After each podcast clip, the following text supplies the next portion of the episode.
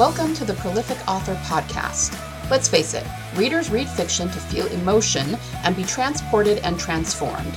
In this ongoing digital revolution, where online marketing is always in flux, the only way to create a sustainable author business and live off your royalties is to write transformational stories, market at every stage of the author journey, and cultivate a loyal audience of readers.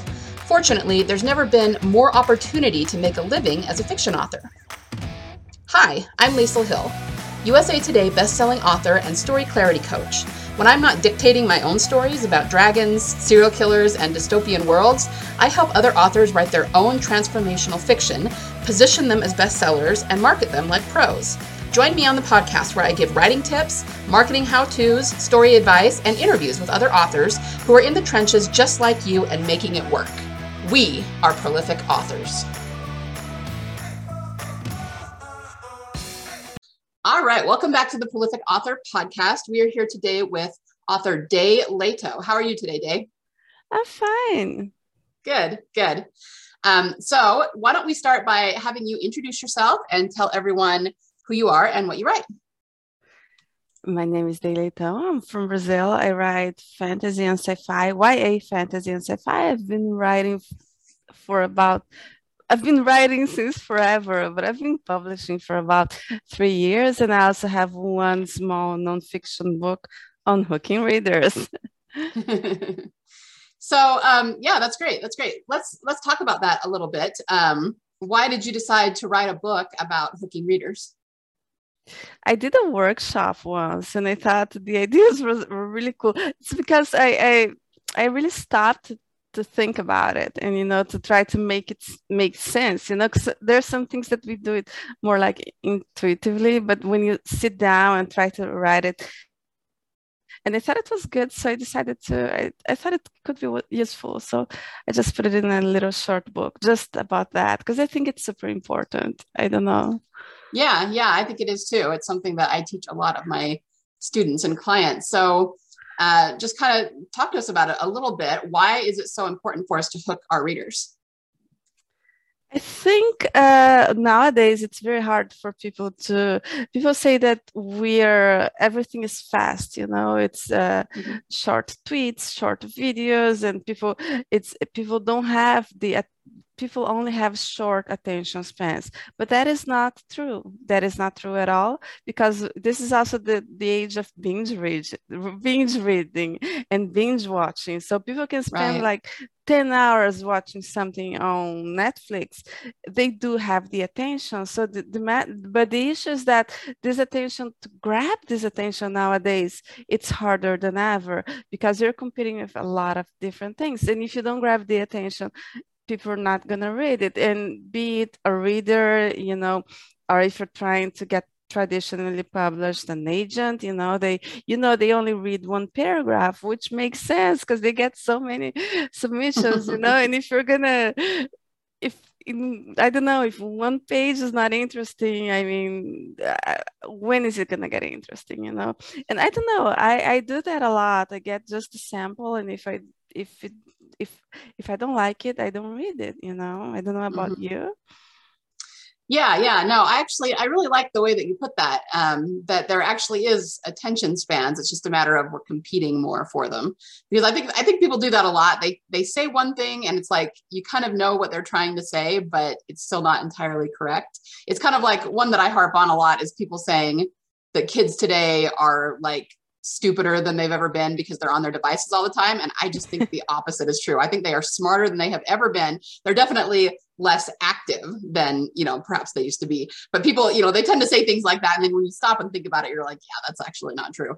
Um, so I, I agree. I think that people do have the attention span and because that we are you know competing against so many things for that attention span the the writing just has to be stellar you know right at the right at the get-go in order to hook them um, so you know what is your formula then for hooking readers right at the beginning i'm glad you asked because i, I actually have a formula it's good, literally.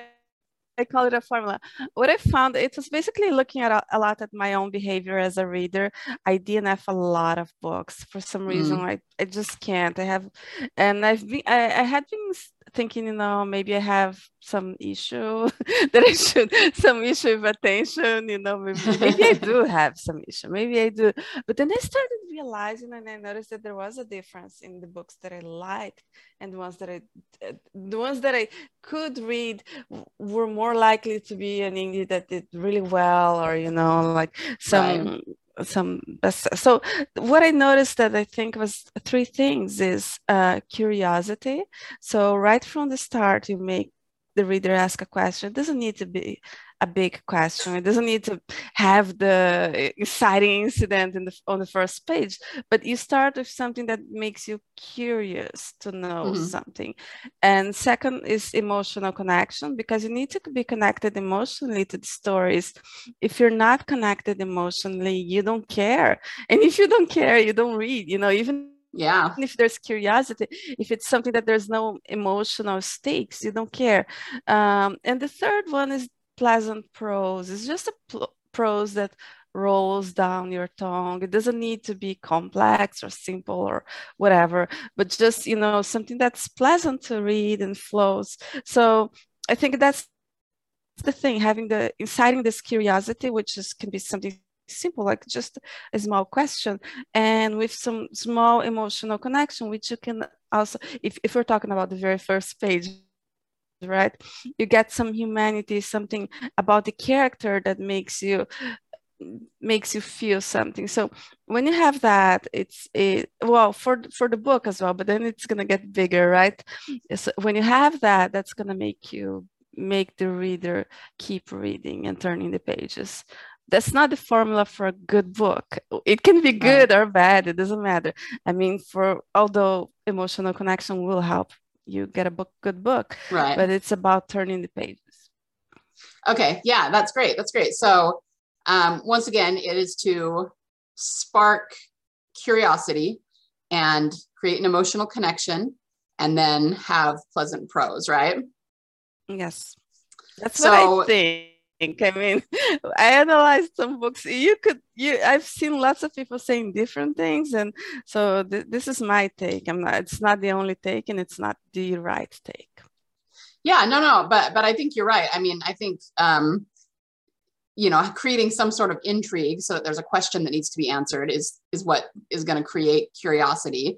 And yeah, I mean, that's all I teach is that you have to have an emotional heart of your story or else it's going to fall flat right so mm-hmm. do you have any particular um, you know examples on how to do this exactly Oh, I, I, I had some that I put it in the book, but some some of them are not like very well known books.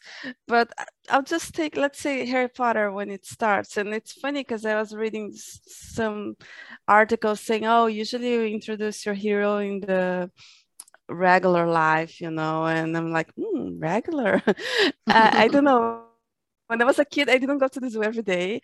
I did not talk to snakes, you know, so it's not regular. But you know, you have this little thing that he wants something. He starts when you get have him. He starts wanting something, looking forward to something, which is something that you can sympathize with. And you can also his he has this uh, cousin who gets more toys and it's his birthday. And then he's um, you know that he doesn't often go out. He's excited about it. So these are things that you can i mean i'm talking about the very beginning. These are things that right. will make you connect with him because he's doing something that you did as well when you were a child and you still do. You still get excited about things looking forward to things. And in this very beginning just something to to introduce even though you're still in the normal world right? You're still in his family but it's it's it's something that's look he's looking forward to something and you want to know what happens. And let me see. Right. I don't know if you want more examples. I, I was thinking I did I, I wrote in my book in the um, Game of Thrones, uh-huh. the first book. I, I, I like those books. Yeah, it's, I did too. Yeah, they're so good. They always have a uh, prologue with a character that doesn't matter, which people say don't do prologues, but you, you're usually not supposed to do prologues because usually you cannot do this emotional connection. But he actually does really well because it's this man and they're going into this forest at night and he feels that there's something different, different. And he says, we should go back. And there's this young knight, ah, are you afraid of the dark? You know, and, and he's mocking him. And it's something that you can also first you know that there's something wrong. You just know that something is going to happen and you get curious right. what is going to happen. Second you kind of have the feeling he's experienced he's done this a lot and he's saying mm, there's something different today there's something wrong and there's this young knight. Ah, are you afraid mocking him? You know that he uh, he's right and there's somebody like being in you know in the wrong which is something that also creates kind of an emotional connection that helps you. That in a simple prologue with ca- characters that are going to be dead very soon. but uh, he manages to do that uh, for the beginning. Yeah. You know, and that's an interesting discussion because I actually had someone on YouTube ask me this today about prologues versus first chapters. And it's it's really just kind of an interesting phenomenon. I think that prologues you can create that emotional connection if it's written well because you're still starting in the head of some character, you know, and even if it's not going to be a main character in the book, it's just like writing any short story or whatever. You still have to hook the reader. And you can use the prologue to sort of introduce the world and the story in a way that's um, you, you, almost can't do in a first chapter. So yeah, it's it, it's definitely interesting to get into the difference between the two. But I but I totally know what you mean. Like I think they they did a good job creating intrigue with that prologue. And when prologues are well written, sometimes they're not, you know. But when they are, that's kind of what they do is they create intrigue for the story so that the reader wants to keep going and be like, okay, I have no idea what that was, but I really want to find out, you know. So I'm going to keep reading the story. yeah i think prologues can be poorly done if they're like explaining the world you know because yeah. it, it's not a good idea to explain the world in the beginning because if you don't have emotional connection you don't care in this case it is to explain the world explain you know uh, in the north of the wall but it, you do it with emotion but so if, mm-hmm. if it's something cold and dry just explaining the world uh, unless it's very short and maybe well written written, maybe it's okay, but usually it's not going to be. That's why people advise against uh, prologues. And also, we've seen so many poorly written prologues that right. the reader looks prologue, oh, and sometimes they skip it or something. So, so that's that's a whole different thing. But uh, the, the important right. thing is really for the beginning to have that. Um, may make the reader feel something and be curious be about what's going to happen which right. needs to be, happen at the scene level as well, not just at the um, at the plot level, right? At the, the big mm-hmm. level. Mm-hmm. Yeah, yeah, that's a good point. So when you sit down to write your first chapter, uh, what what do you do to? Are there any you know particular tricks or a, a particular process that you use to ensure that you have all of those three things um, present, so that you're making sure that you hook your reader? no when i write i write I'm, I'm, I'm very intuitive when writing and it's hard to keep track of these things. And sometimes it's a, a high bar to, to look for. But i try to make sure that when i finish my first chapter there is a question hanging you know? I, I yeah. do not finish the first chapter without leaving a question. And I, I do try that um, I think I think my the latest book I wrote, I was still focused on trying to get like sensorial details. I was studying about sensorial details and how they are very good. They can really help your book, and I was focusing on that and giving all the sens- sensations. But then I went back and read. It's like, what did I write?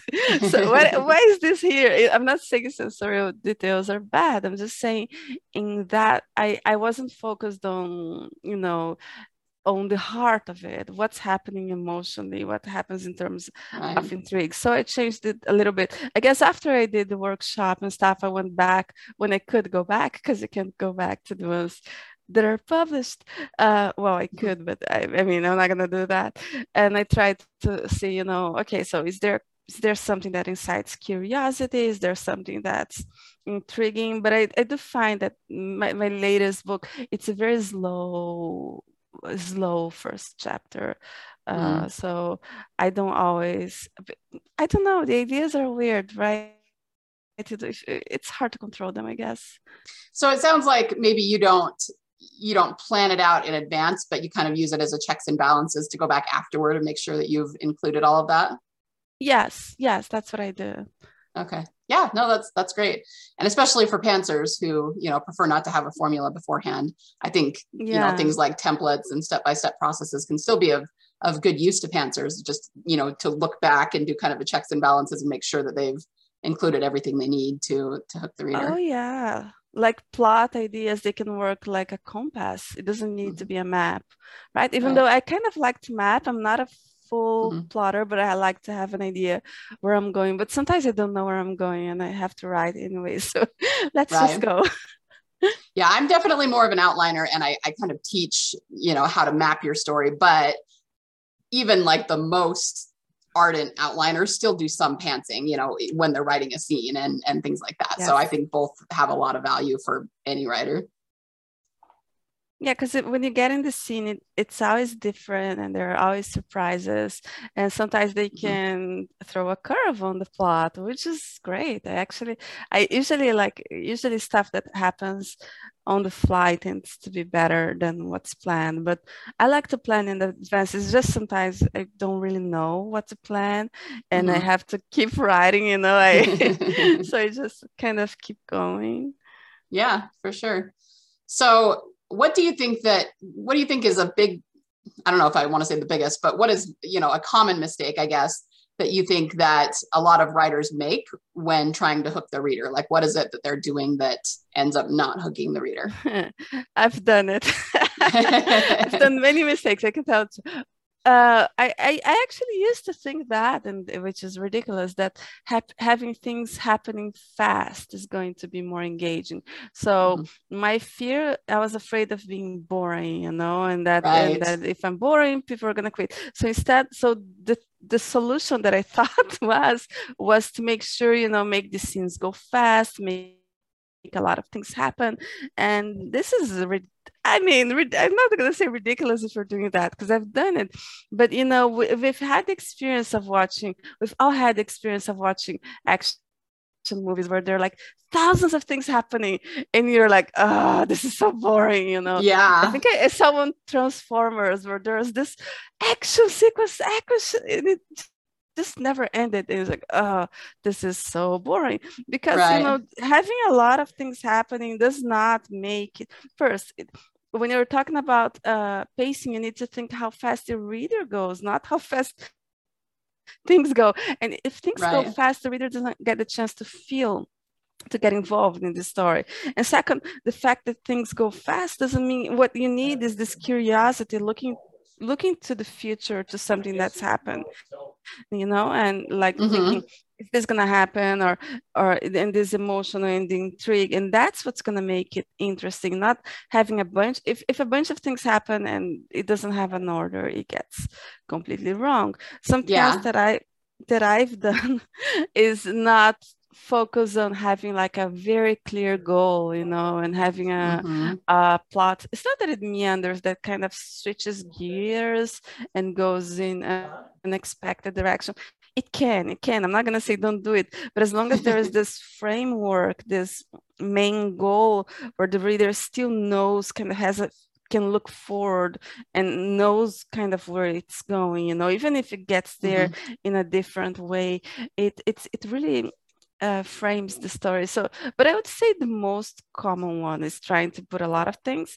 The other day, I was speaking to somebody who said, "Oh, I have this part of the book that I heard was boring and i'm going to have to put some action there maybe that's the case but maybe that's not the case maybe you know maybe it's something different and it's it's incredible how but um that so yeah no no I, I absolutely love everything you just said because um, i love that you you talked about fear of being boring. I think a lot of authors suffer from that. We're, we're terrified that someone's going to read our story and find it boring so we just have to throw all this stuff in there all these twists and turns and you know sparkly unicorn falling out of the sky and it just makes no sense but um, yeah i think that's that's a really a very real fear that a lot of authors have.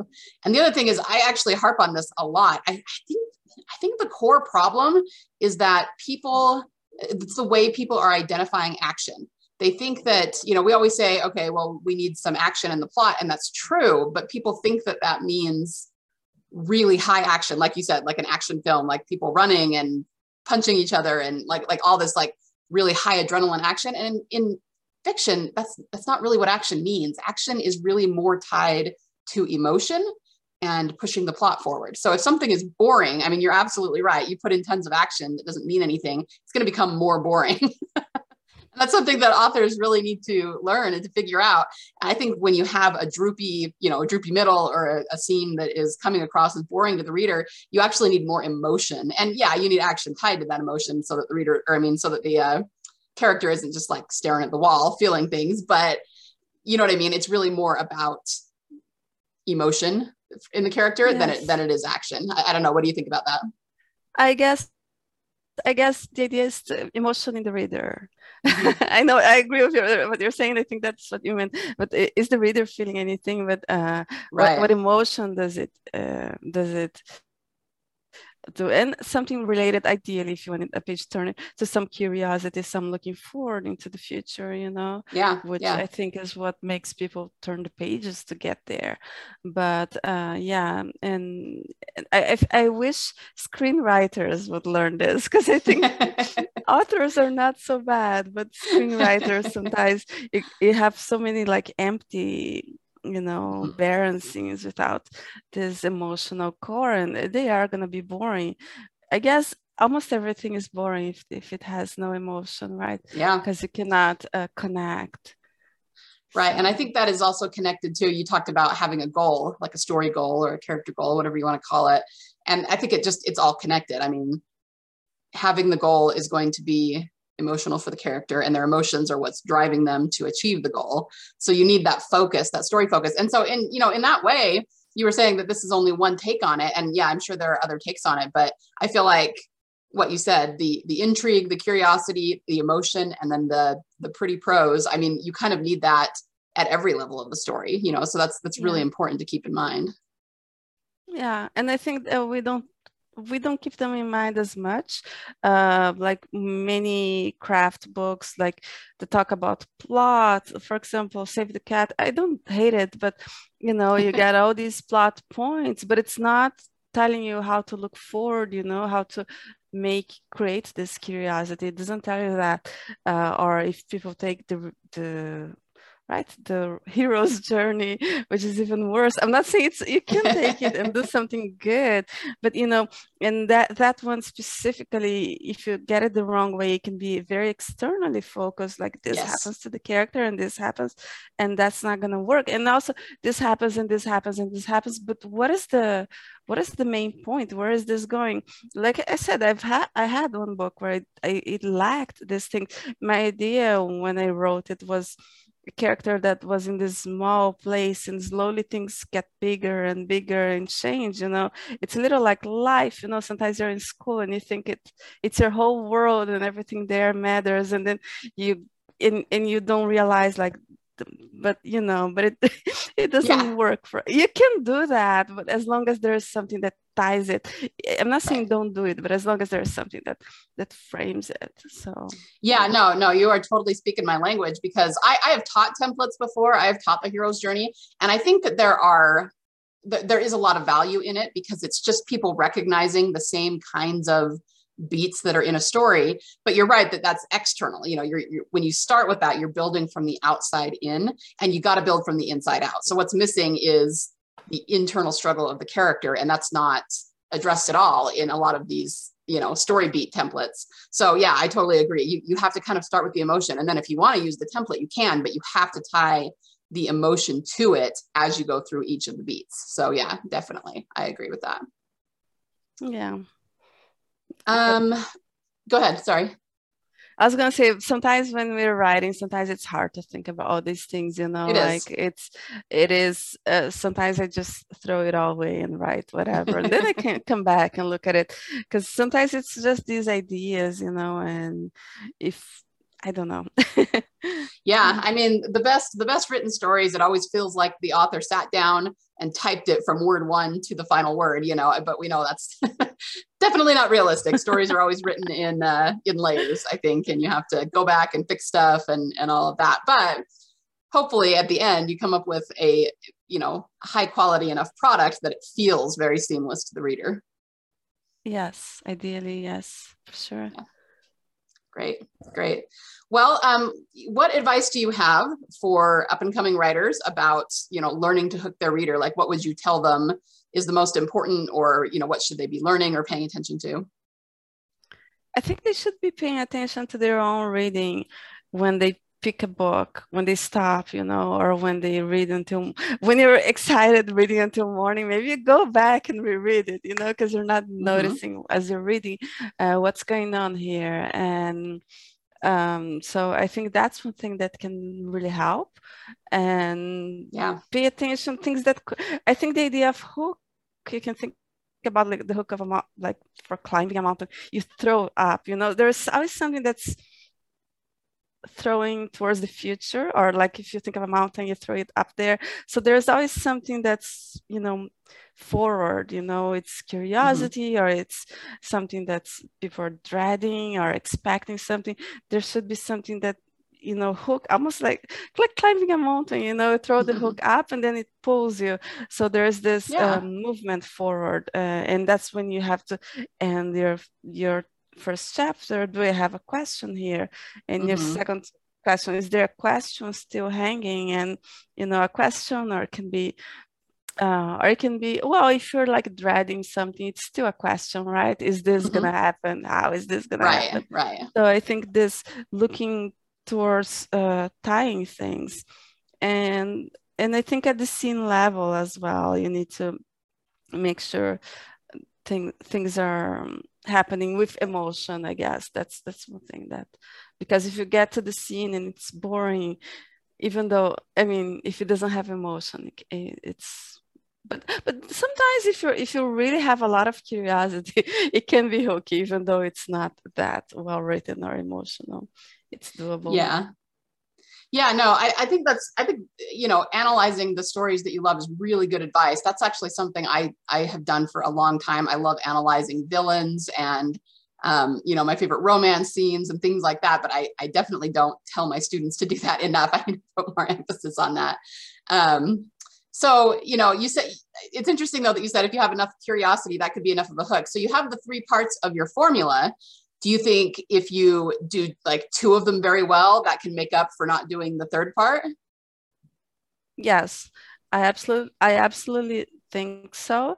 And i also think that no author do, does the three of them well which is something mm, to note. Interesting it because if you look at it it's usually i mean but us we are trying our best right? Mm-hmm. so oh, yeah, our aim yeah. should be for the three of them because you know and also at the end of at the end of the day we are gonna kind of not do so well in one or the other you know? So i think yeah. two of them is enough super well done but you know well done i i mean aim for the three of them and hope for the best i mean. Yeah.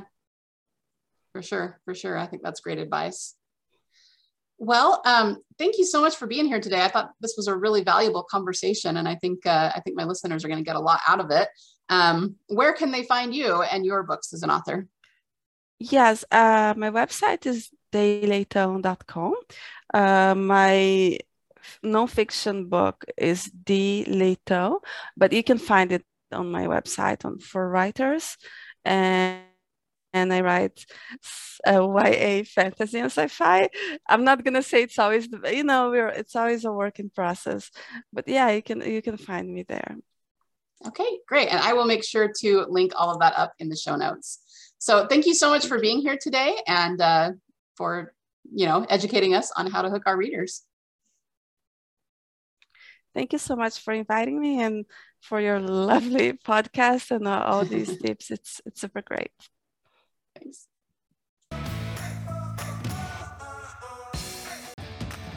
Me again. Before you go, if you found value in this episode, I would love it if you could leave me a review. Reviews are the best way to show your appreciation and help others find this podcast. Be sure to screenshot it, share it on your favorite social media network, and tag me at LK Hill Books. Remember, the world needs your stories. Only you can change someone's heart with your fire breathing dragons, your mind blowing mysteries, your epic romances, and your intense thrillers. So join the revolution and be a prolific author.